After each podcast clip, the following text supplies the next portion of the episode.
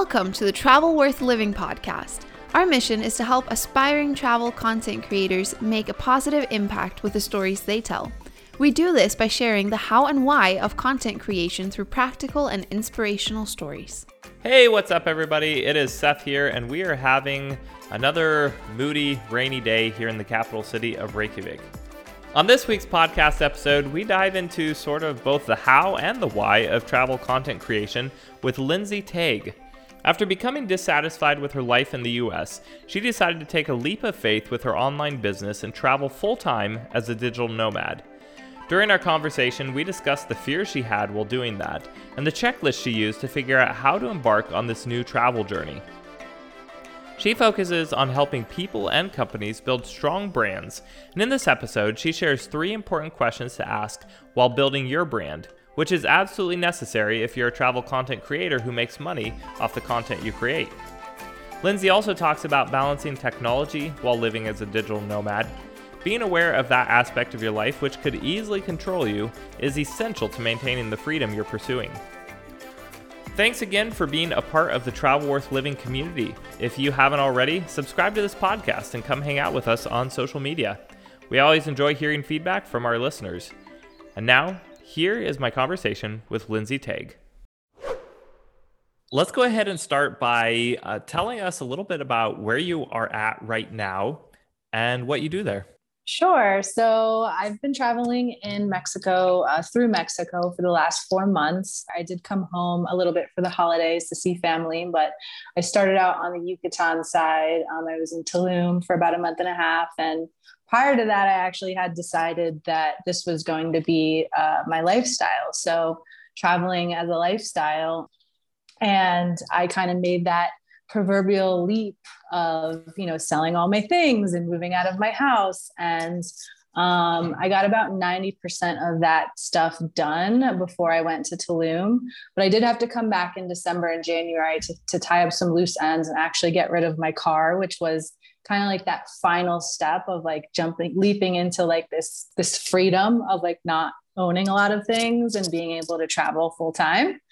So, um, so yeah, so for the last four months in February was when I, I finally left the States and um, came back to, to Mexico. And right now I am in San Cristobal uh, de las Casas, which is a little kind of town here in Chiapas, which is the kind of mountainous region. It's um, in the southern part of Mexico. It's very close to the border of Guatemala.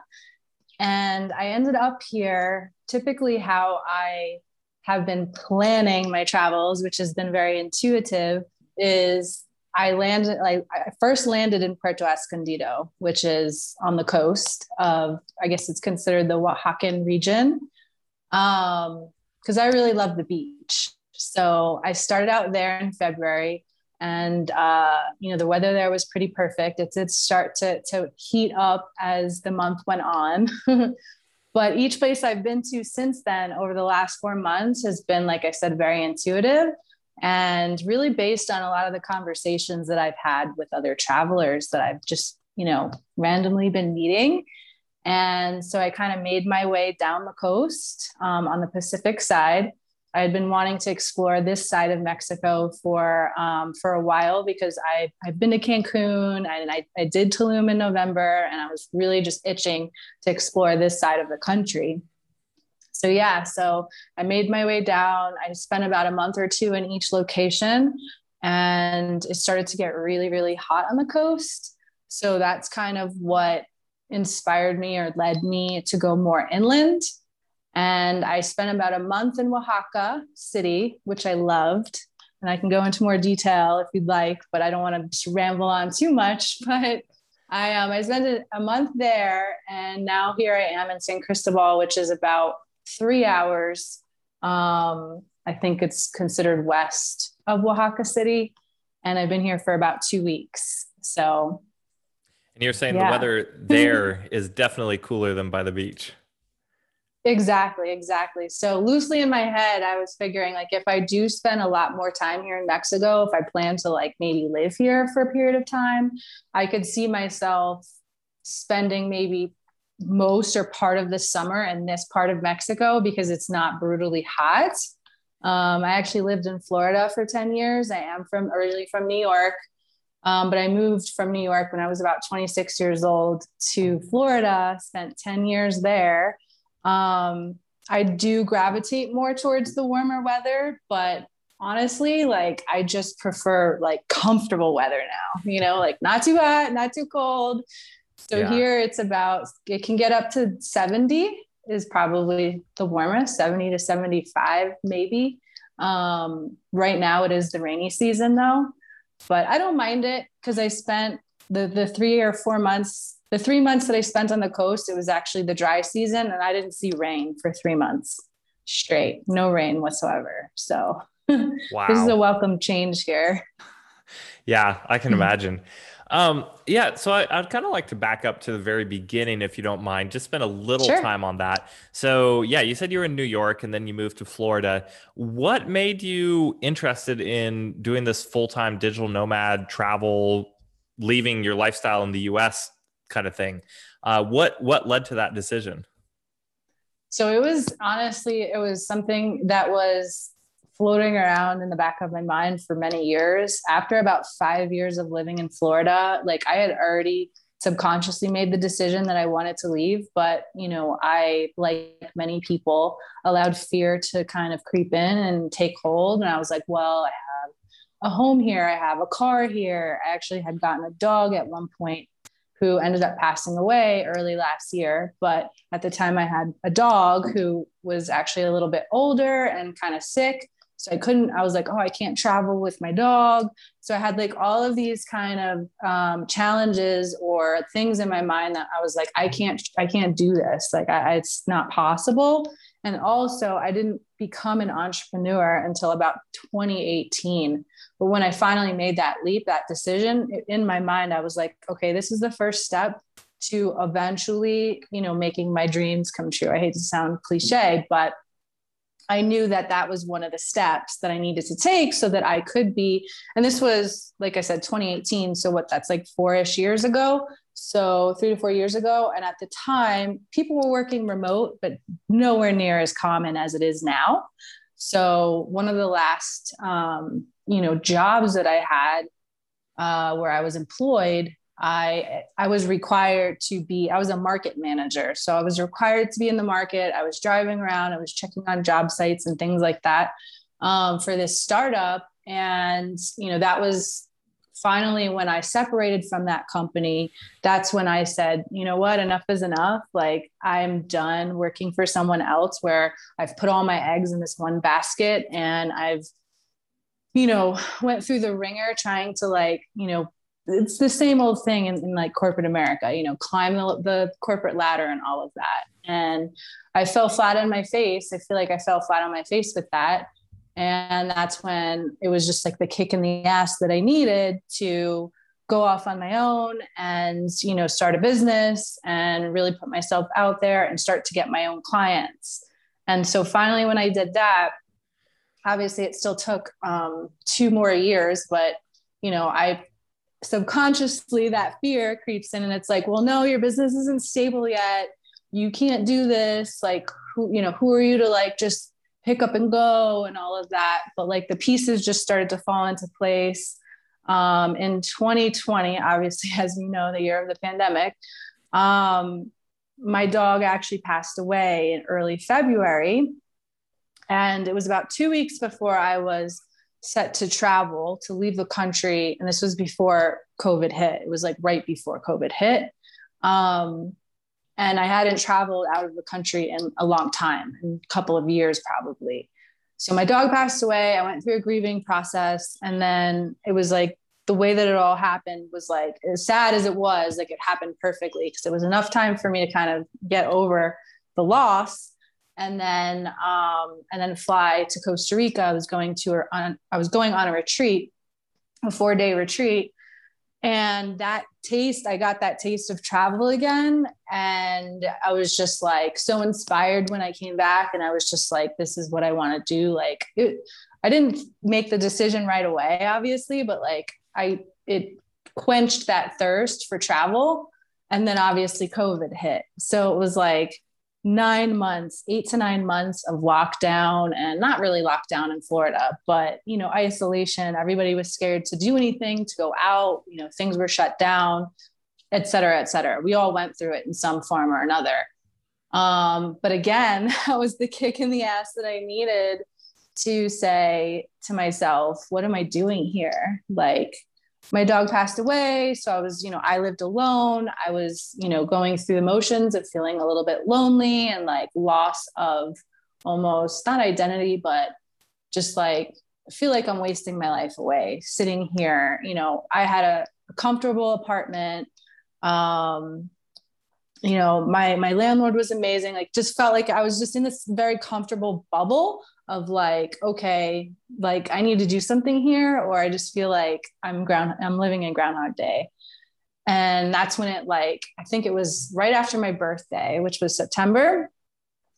Between september and october was when i was like something just came over me. And i was just like i have to do this. Like it's now or never you know like and i my business was not stable. Like i had lost a few clients. I think i had gained one. So it's kind of in this like felt like i was in this in between uh scenario of like you know thinking to myself like i'm never probably going to ever feel like i'm 100% secure or stable. Like it's just the entrepreneurial journey you know like we can't always um, predict what's going to happen. I don't think we all learned that through covid so I just did it. And, you know, I just said to myself, I'm doing this. And, you know, all the things that like had piled up in my mind that I thought were going to be challenging or tough or, you know, going to prevent me from actually doing this, it all ended up working out. And my car was actually the one thing that I was stressed about because I was on like this financed situation. But it ended up, I won't go into too much detail on that, but it ended up all working out better than I imagined. Like the amount of money that I owed, I ended up being able to negotiate it down. And once I got rid of that, it was like just this weight lifted. And I'm like, I can go anywhere now. Like I can do whatever I want. Like I don't have to be tied to one place or feel like this obligation of having to go back home um, or to Florida, even though I do have stuff in storage, but that's okay.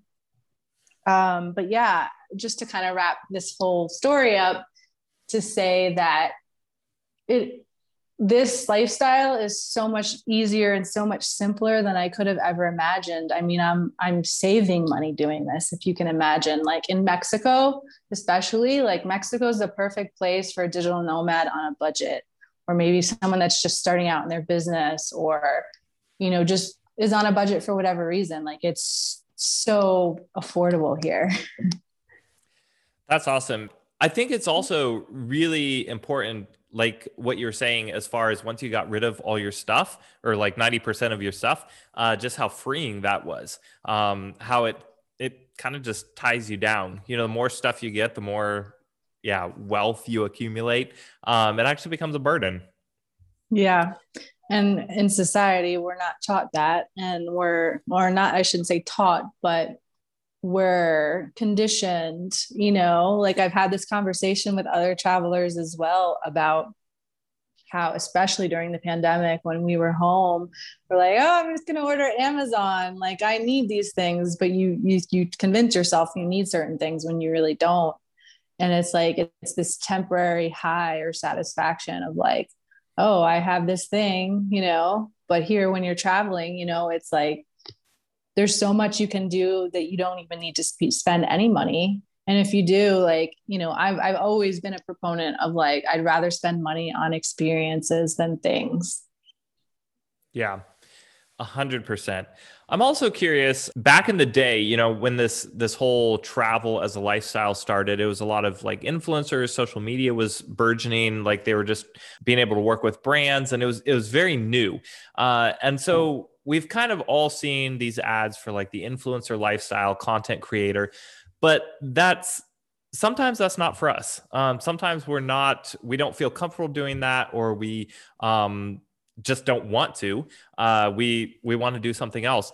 Uh, so talk to me a little bit about what we can do as digital nomads and kind of what is a digital nomad um, for people who are still kind of learning about the term um, because like you said you're an entrepreneur but then you can also have people who work online who aren't but then you also have a lack of freedom with that so yeah just kind of talk about your experience as a digital nomad and what what options are out there Sure. So I can just kind of share my story of how I got into it. Um, you know, I, I the first thing that I tell people, um, especially that are maybe transitioning from being employed to wanting to be self employed, is, you know, can you take the sum of your skills, you know, maybe take some time to journal on this, um, list out all of your skills, and then list out all of your passions and see where they coincide. Because this was something that I struggled with for so many years. And that's why it took me you know, to 2018 to finally make the leap is because even like my track record or my history like with college and you know just feeling this this immense pressure and stress to like figure it out. What am i doing? What do i want to do with my life? Like that question that you always get asked and for so many years, I was just like, I don't know. I don't know. I don't know. And a lot of it was because I felt like I was being shoved into a box of like, I have to pick one thing. This was this, this, this conditioning and this programming that really, really just stressed me out until I finally realized like, not only am I a creative, but I'm multi passionate and I don't have to pick one thing.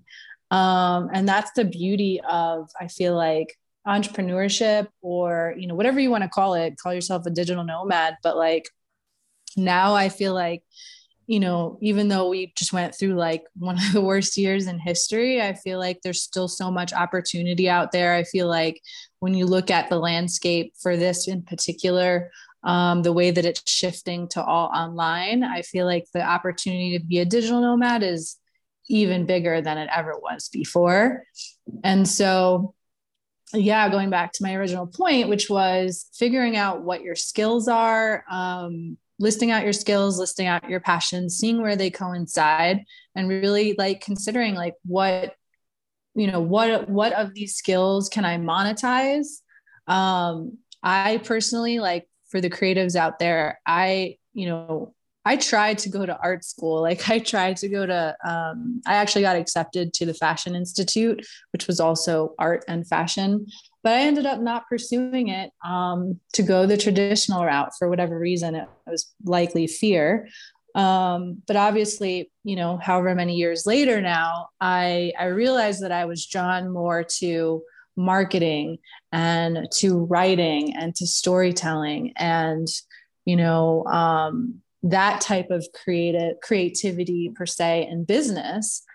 And you know there's there's immense opportunities there. I mean if you are good at designing you could be a graphic designer like if you're unsure of what your skills are or even what your passions are like i would suggest to just just test things out try things out. Again we're, living in an age where it's so easy. I mean, you can go on YouTube and learn a skill. I've heard stories of like people going on YouTube and teaching themselves how to code and making like so much money, you know, without even going to college for that. So, yeah, uh, I guess that would be kind of my answer is to to reflect on these things. And one thing I'll add to kind of round that out is you know building a brand building a personal brand. That's um that's something that i've always kind of been a big proponent of as well. Like in 2018 when i did make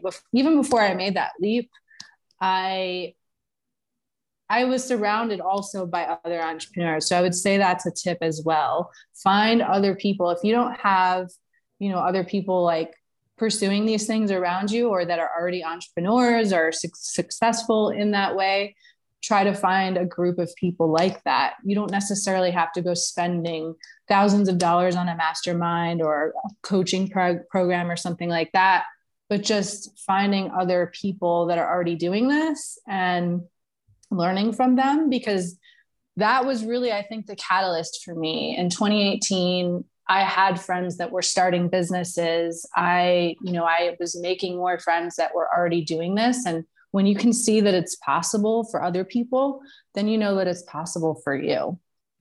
and that's when I started to build my brand um, to get really serious about putting content out there around my brand to position myself as kind of I hate the term expert, but that go-to person of you know of all things branding. And and now that i've been putting travel content out there like we were discussing earlier a lot of people are reaching out to me with questions about you know how to travel. And even i got a message just the other day someone was telling me that they're so inspired um, by the leap that i took to do this. So yeah absolutely. And i think I think what you're talking about branding is so important, especially for people who are like learning their learning a new skill or you know just kind of going off on their own. Because a lot of times it's like, oh, let me do content writing or let me do photography, and they don't realize how important creating that brand is uh, because they're just kind of willy nilly, like here and there. You know, oh, I'll work with this company, I'll work with that one. Um, but branding is so important. And I like uh, you've come up with like three to four questions. So for somebody who is wanting to do um, something in a niche, a niche, niche, niche, however you say it, um, what are what are some questions that they can they can ask themselves to kind of create that brand?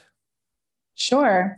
So yeah, these are some questions that again when people come to me and at a point in time i was actually coaching as well coaching women um, on how to build their brand. And so these are some questions that i would have them kind of reflect on.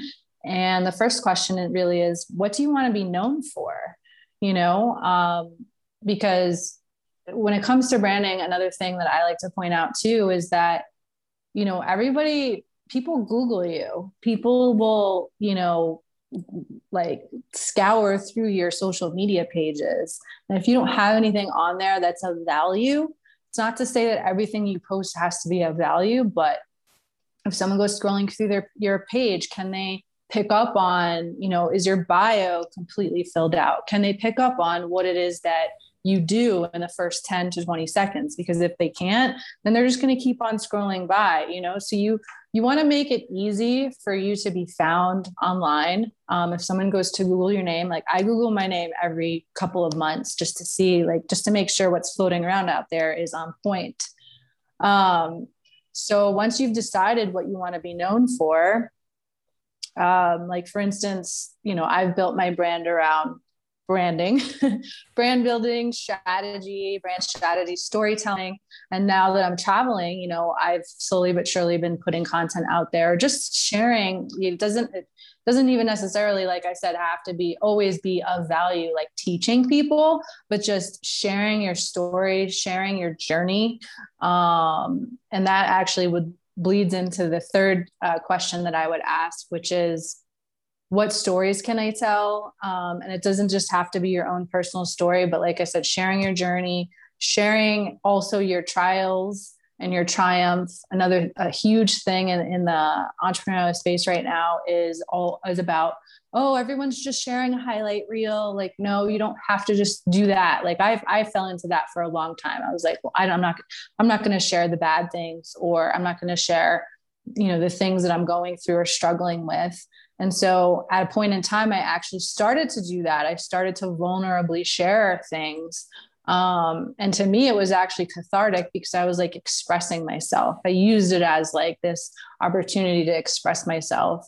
Um, and it brings the human element to your brand. People want to know like the human behind the brand. That's why personal branding to me is more important than or just as important as if you have a business brand. Um, and I did skip over the second question, which is you do want to know who you're speaking to, because that's another problem, or not problem, but another thing that people can fall victim to when they're first starting out is they feel like they're speaking to a wide audience. Um, I know for me, like when I first transitioned from this is just my regular social media account to now this is like a business uh, brand or entrepreneurial, like personal brand, I still had a lot of followers that were like high school friends or people from my past that likely will never be a client of mine. And so I had it in my head that, like, oh, my potential clients are not following me. These are all my friends and like family members and things like that. So I felt like I allowed that to affect how I was putting myself out there. And I quickly learned, or probably slowly learned, that, you know, even if your potential clients are not watching your stories or reading your content or liking your posts, you still want to speak to that person because that's how you attract them into your community and get them to start following you. Um, so you want to know who it is that you're speaking to, even if they're not in your audience yet. And you want to know what problem you're solving for them or what value you provide to them. Um, and there could be more than one. You know, you could solve multiple problems, but you don't, you want to make sure that you're kind of you're staying on point um, with at least one to two or three of those those problems that you solve so that they can start to look to you as the solution as the person that they can go to and if not them then maybe someone they know you know they can refer them to you and over time being consistent with that it's important to remember that it's not going to happen overnight. You the small steps every day are eventually going to lead you to be recognized as you'll be recognized as as the brand or the person that is that solution so. Yeah. I think that that is uh that's absolutely incredible. So one what do i want to be known for? Two who am i speaking to and what problem do i solve? And three what stories can i tell how can i um bring the triumphs and trials, uh, the raw authenticity to your brand. Absolutely love those. Um, and I think it, it was funny because while you were talking, I was thinking of something else. Um, I, I, feel like it's so hard with social media because the algorithm, you kind of have to play the algorithm as well when you're when you're growing your social media brand. And so a lot of times, you know, that kind of pushes you to do the highlight reel um, or to keep you know your feed exactly like all the same tones and it it really kind of I don't know. Um, I'm not exactly sure where I'm at with that, but sometimes like I fight against the algorithm, and sometimes I'm like, well, this is what you have to do to grow. But I think another way to really grow your social media, um, and and I say social media because that's how a lot of times your audience finds you, your target audience. That's how brands find you. That's how people find you to work with you. Um, but the other thing is, you know, just keeping up to date on new trends. You know, like when Instagram Reels came out. So yeah, there's there's this. You know, you don't want to lose your authenticity in order to grow your social media, but at the same time, growing your social media is an integral part of growing your brand. So yeah, balancing that is important. yeah, for sure. And also just knowing that like you don't have to do it all. You don't have to be online 24 seven. Like I'm a huge advocate of taking breaks. Like I've, I've been on social media personally, you know, since 2004, 2005. Um, and I was working in social media like before or when I first started my business. That's actually what I was doing. I was managing social media accounts and growing social media accounts for for other brands and um, even though like like i said like through the pandemic i i hit some road bumps and lost some clients and they were mostly in that area and i was actually you know as it, it, it obviously hurt me financially but i knew that it was all happening for a reason because it was something that i did want to let go of. And i am moving more into the space of content writing um, you know blog writing content writing storytelling. And i still you know am open to helping you know people or brands with their strategy with their brand strategy things like that. I'm really like i feel like my one of my strongest skills is just creative ideas like if someone comes to me and they're like how should i grow my my brand or you know whatever questions they have i can usually like right off the bat like give them three to four you know things to do um so yeah, I, I don't know where I was going with that.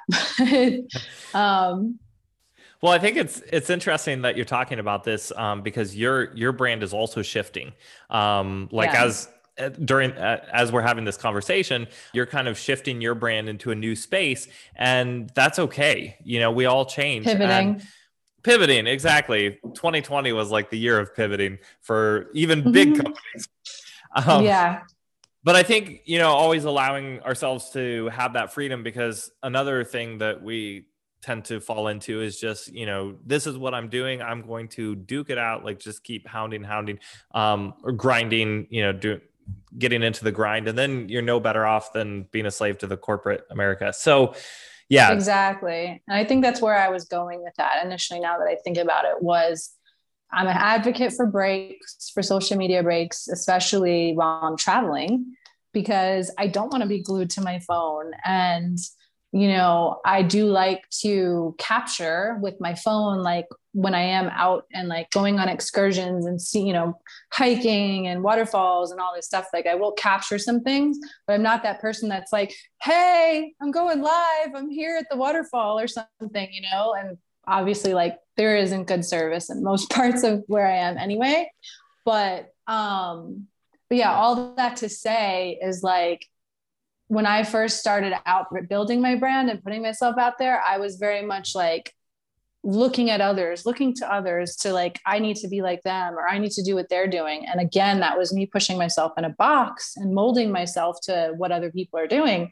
And so it's very much a discovery and exploratory process for yourself to figure out what works for you and to not feel like I need to be an overnight success because there's no such thing. It really is about that incremental progress. And if you need to take a break, by all means, take a break because the pandemic is really what put all of that into perspective for me. I mean, I was, I felt like I lived on Zoom, not even just for work purposes, but to stay connected to friends. And like we would all just jump on a Zoom call. And I just felt like my brain was melting by the end of 2020. So that was like what pushed me out the door to start traveling and disconnecting myself. I never want to feel like I'm so connected to technology that I I can't step away from it. So yeah, it's important. Yeah, absolutely. Well, that's awesome. So, talking about, you know, we've kind of talked about the brand, what people can do as a digital nomad. Um, but you also talk about, uh, because this is kind of fresh for you, jumping into the whole digital nomad lifestyle and leaving all the knowns for the unknowns, which is crazy scary. Um, and I, I, think that holds back a lot more people than um, we realize. I'm, I don't know how to say that phrase, Myself but it holds included. a lot of people that. Yeah, exactly. So, yeah, you kind of created this checklist for how to prepare for the nomadic lifestyle, um, basically what you're doing now. Let's go ahead and dive into that. So, for somebody who's sure. listening to this as they're driving to work and like, oh, I just want to get out of here, how can they how can they do it? Yeah, absolutely. So this is kind of a just loose, loosely, loosely put together checklist that I have, you know, I've run through this myself, um, especially in the beginning, you know, really just deciding where you want to go um, by doing research. And, you know, now that we're in this age of post pandemic, like, of course, you want to make sure that wherever you're going, you know, um, for me personally, I won't delve into this too much, but I, I just knew that I wanted to go somewhere that was easy, convenient, um, wasn't going to require a lot of me. Um, and so Mexico was really was really the place that made the most sense for me.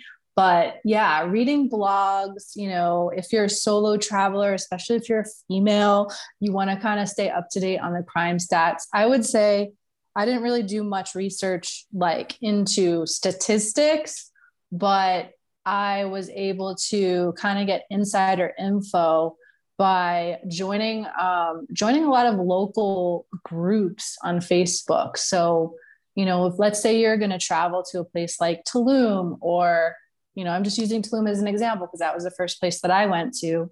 I went on Facebook and I researched Tulum travel groups or expat and local groups. There's typically an expat community in, in, in every like major kind of area that people travel to. Um, and that's actually one of my hacks. I'll get, I'll probably get into more of that later. Um, what else? Uh, oh, to search for places to stay. So you can search on Airbnb, obviously. That's typically where I search because I'm doing kind of this short term thing um, where I'm staying just a month in each location. But if you're looking for something more long term, there are actually rental um, rental groups in each of these locations that you can go in there and you can talk to landlords that are you know renting out their apartments or you can go onto the facebook marketplace i know in mexico it's it's very widely used. Um, there's a lot of you know rentals that are posted on the marketplace on facebook. Um, let's see what else. In terms of your live you know the living uh, the living environment like you want to take into consideration like these are things i didn't think about but like especially in a country like mexico like peace and quiet is not easy to come by here so obviously you can ask ahead of time like if it's noisy like they're, pro- they're probably not going to tell you if it is but it is just something to keep in mind um, depending on like where it's located or things like that. Obviously safety you want to make sure it's in a safe environment. So again you can hop into these facebook groups. You can directly ask you can make a post saying hi is this area safe? Um, and people will you know will will be honest with you. Um, if you're on a budget, consider staying in a hostel. I actually stayed in hostels um, for the first three months of my travels, and I stayed in a private room. So I personally don't do dorms. and there are a lot of options out there depending on where you're going for, um, like I said, a private room. So the only thing that's really shared is the kitchen.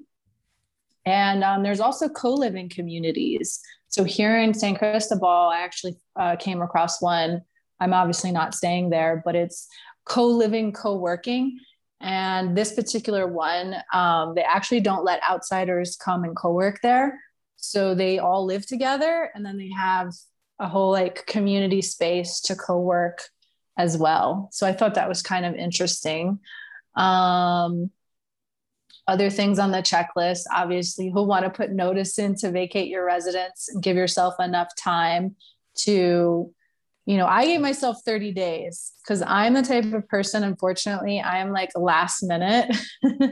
um, if I gave myself 60 days, I probably would have waited till the last minute anyway to do certain things. But 30 days was actually enough time for me because I was like, okay, I'm going to post my things for sale. Like I, I, it, the way that it all flowed was perfect. I made extra money. Like I sold my TV, I sold like furniture, I kept a few things that I, I just couldn't part with. Um, and I put that in storage and um, forwarded my mail, obviously let my bank know. Going to Mexico, you don't really have to because it's not really like an international country. Um, what else? Make copies of important documents. You kind of want to have copies of your passport in case you know i've never had this issue where i've lost it knock on wood. Um, and then you'll you know and then you kind of want to brush up on the language and and learn what the currency conversion is to where you're going.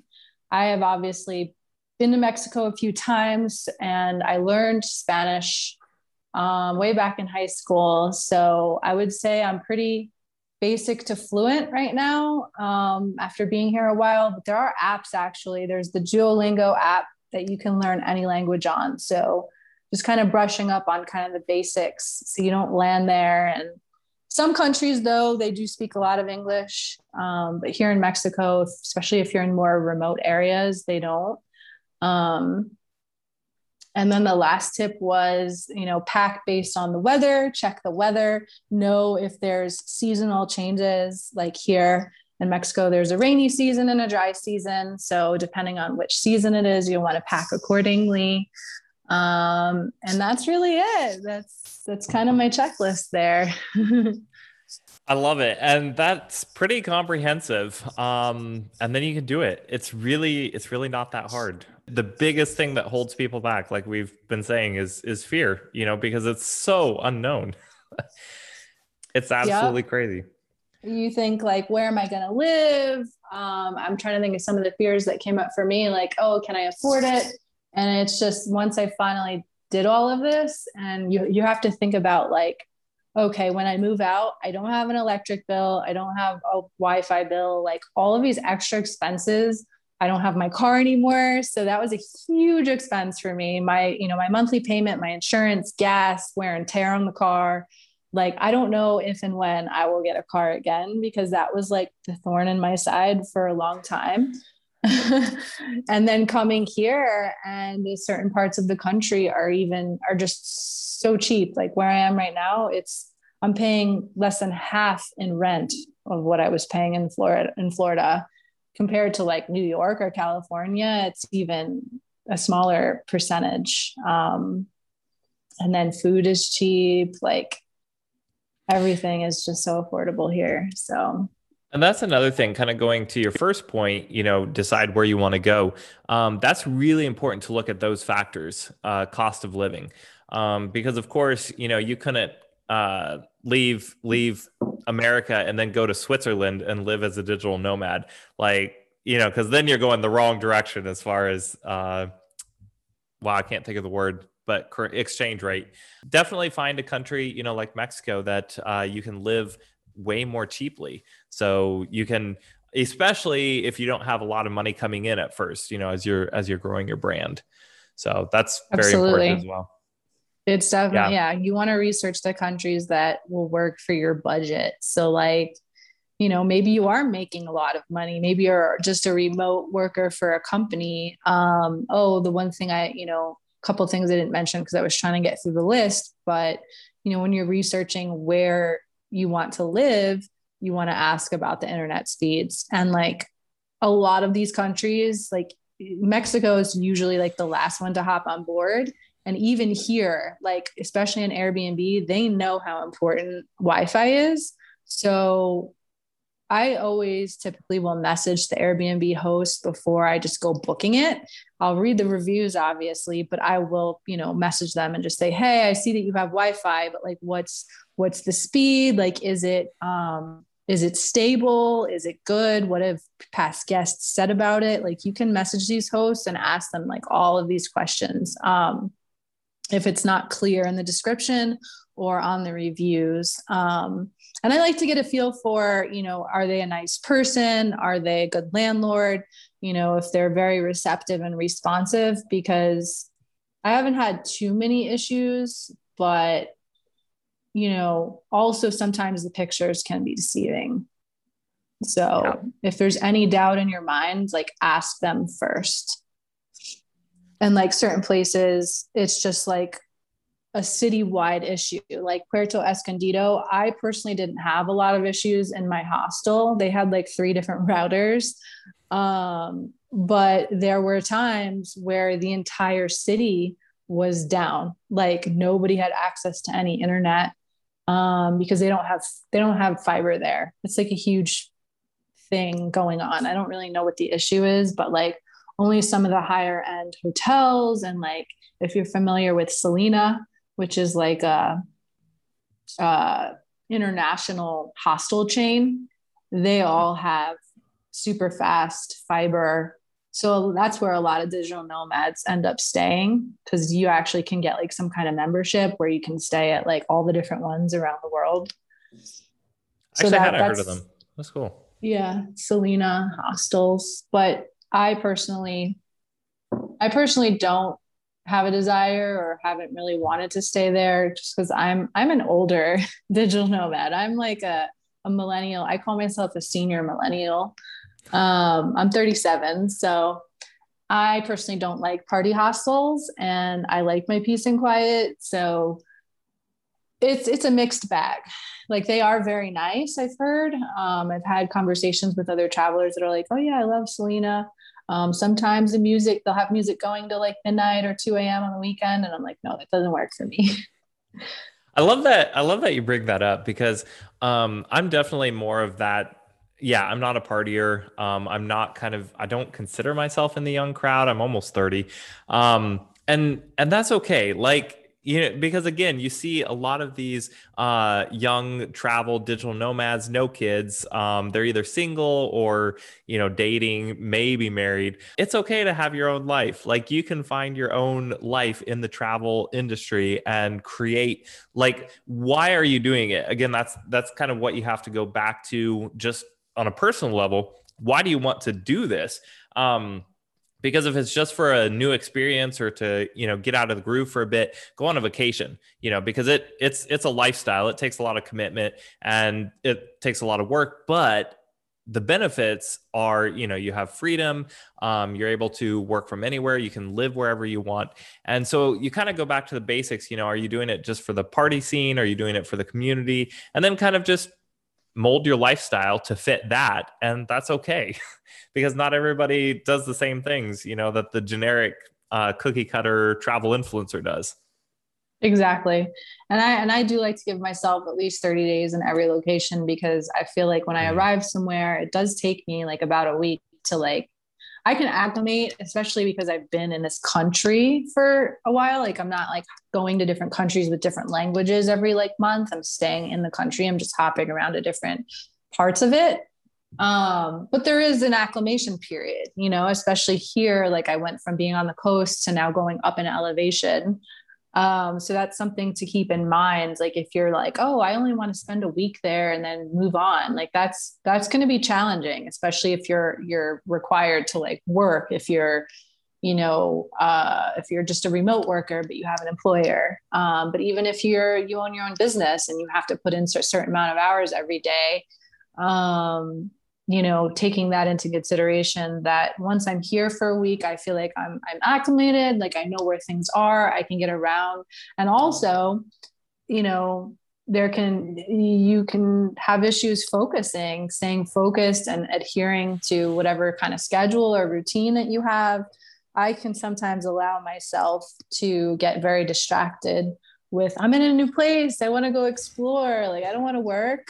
Um, so yeah, taking that into account, knowing that I'm in a place for 30 days allows me to relax and say, okay, like I have a month. I don't have to explore everything in, in the first week. Like give myself spread out over a 30 day period to say, okay, this weekend I'm going to go go exploring. And then obviously during the week I'm putting in hours to work. And the next weekend I'll go explore this area, et cetera, et cetera. So yeah because i am the reason i love traveling so much is i love adventure and i love exploring different areas and i love being out in nature and hiking and you know just seeing the world so. Yeah i love that. Well as we wrap up uh, real quick what is your one of your favorite travel tips tricks hacks? We kind of talked about uh, getting to know joining facebook groups and uh, things in the locality. But uh, yeah what's another one? You know just just to get plugged in to like all of these different things that like you know that overwhelm people or maybe they feel lonely they've been on the road for a while traveling to different parts of the country and they feel alone like i've just i've seen i'm in these groups and i see people that, that are saying like I, it's typically in like the solo travel groups for women where they're like i'm lonely like I, I haven't been able to meet people this or that and i'm like i will comment on those posts and things and say like get plugged in like when I I'll just share a quick story. Like when I landed in Oaxaca or before I landed in Oaxaca City, I um this was actually right before I I committed to like taking a 30 day break off social media. But before I did that, I was in like the, the Oaxaca City expat group and I happened to see a post fly by of this woman who, who actually runs um, some kind of, she teaches digital nomads like how to live the digital nomad life and she had made a post in there saying hey i'm starting this whatsapp group um, for people in this age range which was like my age range and up um, if anyone wants to join, let me know. And I quickly hopped on there. I was like, hey, I'm getting off social media, but I would love to join your WhatsApp group. Um, can you plug me in? And she did. And she was already like, had kind of a, a digital nomad kind of community in Oaxaca City that I just plugged right into. And as soon as I arrived, I had friends already. You know, it was like, it just so happened that all these people were super cool. We were all like the same. Like we were all digital nomads. We were all looking and craving for that friendship and community while traveling. And I was there for three weeks actually. And for almost the entire time, I had friends to hang out with, like people that were like, let's do happy hour, let's go on a hike, let's do this, let's do that. And so to me, that was just very, very valuable and, um, you know, made my, my time there like just that much more memorable and you know just I was just happier. I was happy to I was grateful to be able to plug into that um so yeah so all that to say like do the research if that's what you're looking for. Sometimes i, I get into to phases where i'm like i don't want to be around people like i want to do my own thing but i'd still like to have that as an option to fall back on. Um, so i did the same thing here in san cristobal. I actually i went into the group and said hey i'm here in san cristobal for 30 days. If there's any other travelers that want to meet let's do this. So I created my own WhatsApp group that has about six or seven people in it um, so that I have that as an option to plug into.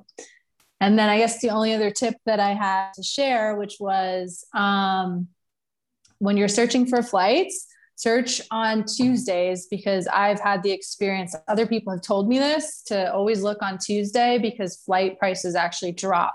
Um, I wouldn't say across the board, but overall, flights are cheaper um, on Tuesdays. So those are great tips. And yeah, connection, community, that's so important. And now it's time for travel trivia. Travel trivia coming your way. First, uh, what's your favorite city that you've ever visited? it's so hard. People ask me that, and I'm like, I've liked everywhere for different reasons.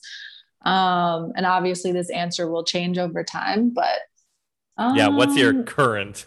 it's a totally unfair question, I know. It is because, you know, I'm such a beach person, but I, I had such a good experience in Oaxaca City. So I'm just going to say Oaxaca City. Nice. If you could, if you could live anywhere, or I should say, if you had to live anywhere in the world permanently, where would you want to live? I'm assuming it I has a beach. I can describe it. Yeah, I can describe it, but I can't necessarily say what city that is. But yes, um, somewhere near the coastline um that doesn't get too hot but that's that's hard because if it's in mexico it definitely gets hot. But yeah somewhere near the coastline um that has a relatively you know young community of travelers that i can plug into. Um yeah i'm kind of simple. It doesn't have to have a lot but yeah, some you know markets nearby with fresh fresh fruit and vegetables. That's something I love about Mexico too. Is like the the access to fresh food. Like I don't have to even really go to the supermarket and just go to these markets. Um, yeah, love it. Hmm. what is the worst food you've ever tried? the worst. Yeah. Um, I could say like the weirdest. Yeah, it, these usually come he, with a fun story, so that's why I ask it. I well, I, yeah, because I, I, can't say. Um, so grasshoppers is a huge thing in Oaxaca, um, but I can't say that I actually ate a physical grasshopper. What they do is they take insects and they grind them down into like a seasoned salt. And I've had the one for I've had cricket salt and I've had ant salt, and the ant salt was not very good. It tasted very strange and what they do with this salt is because you know how like when you drink tequila, typically you get salt and a lime. Mm-hmm. Well, in certain parts of Mexico, especially Oaxaca, like mezcal is a huge thing. It's like more popular than tequila. I actually like it a lot. It's grown on me. But they'll give you the um, a shot of mezcal. You're supposed to sip on it. You don't shoot it, but they give you the mezcal with orange slices and the salt and like the insect salt. Interesting. Very interesting. yeah, that's fascinating. Um, if you could change one thing about travel, what would it be? Um, that's a very general question. Do you mean like? It could be way? about the process. It could be about the process of travel. It could be about um, the emotions that come with travel. It could be yeah about the technology with travel literally it's it's a very open-ended question. Just to yeah, learn more about i'll kind of yeah i'll kind of just speak to like my current situation and like my most recent kind of traveling through mexico specifically is that um there aren't the way that the roads are set up are kind of shitty like especially where i am now like to get to certain parts um, other parts of this area are like it takes way longer than it should because of the way the roads are set up like there aren't direct routes um, there's a lot of speed bumps and obviously I'm in the mountains, so you have to kind of account for that you're going like going up, you're going down, you're winding around a lot of mountains and you can very easily get sick. Like I I got nauseous a few times. Um, so yeah, if the roads were built better, that would be ideal. nice. And then the this or that uh, section. Would you prefer traveling by train or bus? Train because they're faster. Beaches or oh, I already know that one. Beaches or city? it's definitely beaches. Uh, solo. Even traveler, though my favorite city was a city, so that is true. Um, solo travel or group travel? Oh, it depends on my mood. Mm. Um, I would probably say overall group. I mean, I could always hide, sneak away and hide. it would have to be the right group though. That is true. Group dynamics during travel are so important. Uh, do you prefer, would you prefer deep ocean diving or mountain climbing? Again, it depends on my mood, but probably ocean. Uh, do you prefer boats or airplanes? Uh, well, boats are more for leisure, I feel like, and airplanes are more for like actually just getting to a certain destination. But in terms of what I like more, definitely boats. uh, do you prefer a strict schedule or are you more go with the flow? Go with the flow, for sure. Uh, do you prefer planned tours or random exploration? Random exploration. Love it.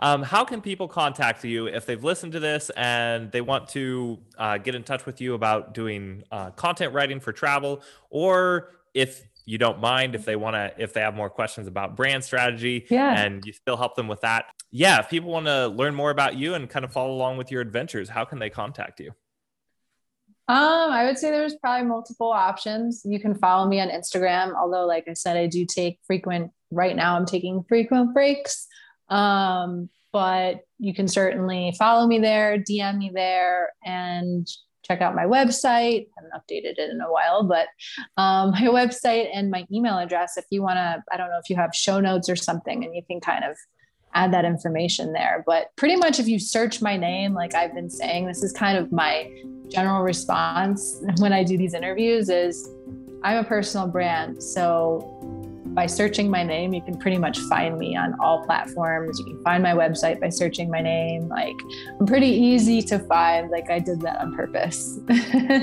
I'll have all the deets in the show notes, as they say. Cool. Uh, and then last question: What makes travel worth it to you personally? Um, worth it to me, I would say, you know, it's the travel experience you know, go leaping into the unknown and all of that. Like it parallels with your life experience. It it enriches your life. It you know it, it helps you break down those barriers of fear and you know for me personally like i've been saying like after nine months of being in in isolation it was like it was a necessary kind of next step for me so if that all resonates with you and you're feeling the same like I just tell people like you have to just make that that conscious decision to say I'm going to do it no matter what um, what issues arise, what challenges may arise because challenges will arise for sure. Um, and just you know just leaning on on your your deep desire to do this through those periods of uncertainty of fear of of all of that like i say all of those things like don't compare to the experience that you're going to get from from doing this, from traveling.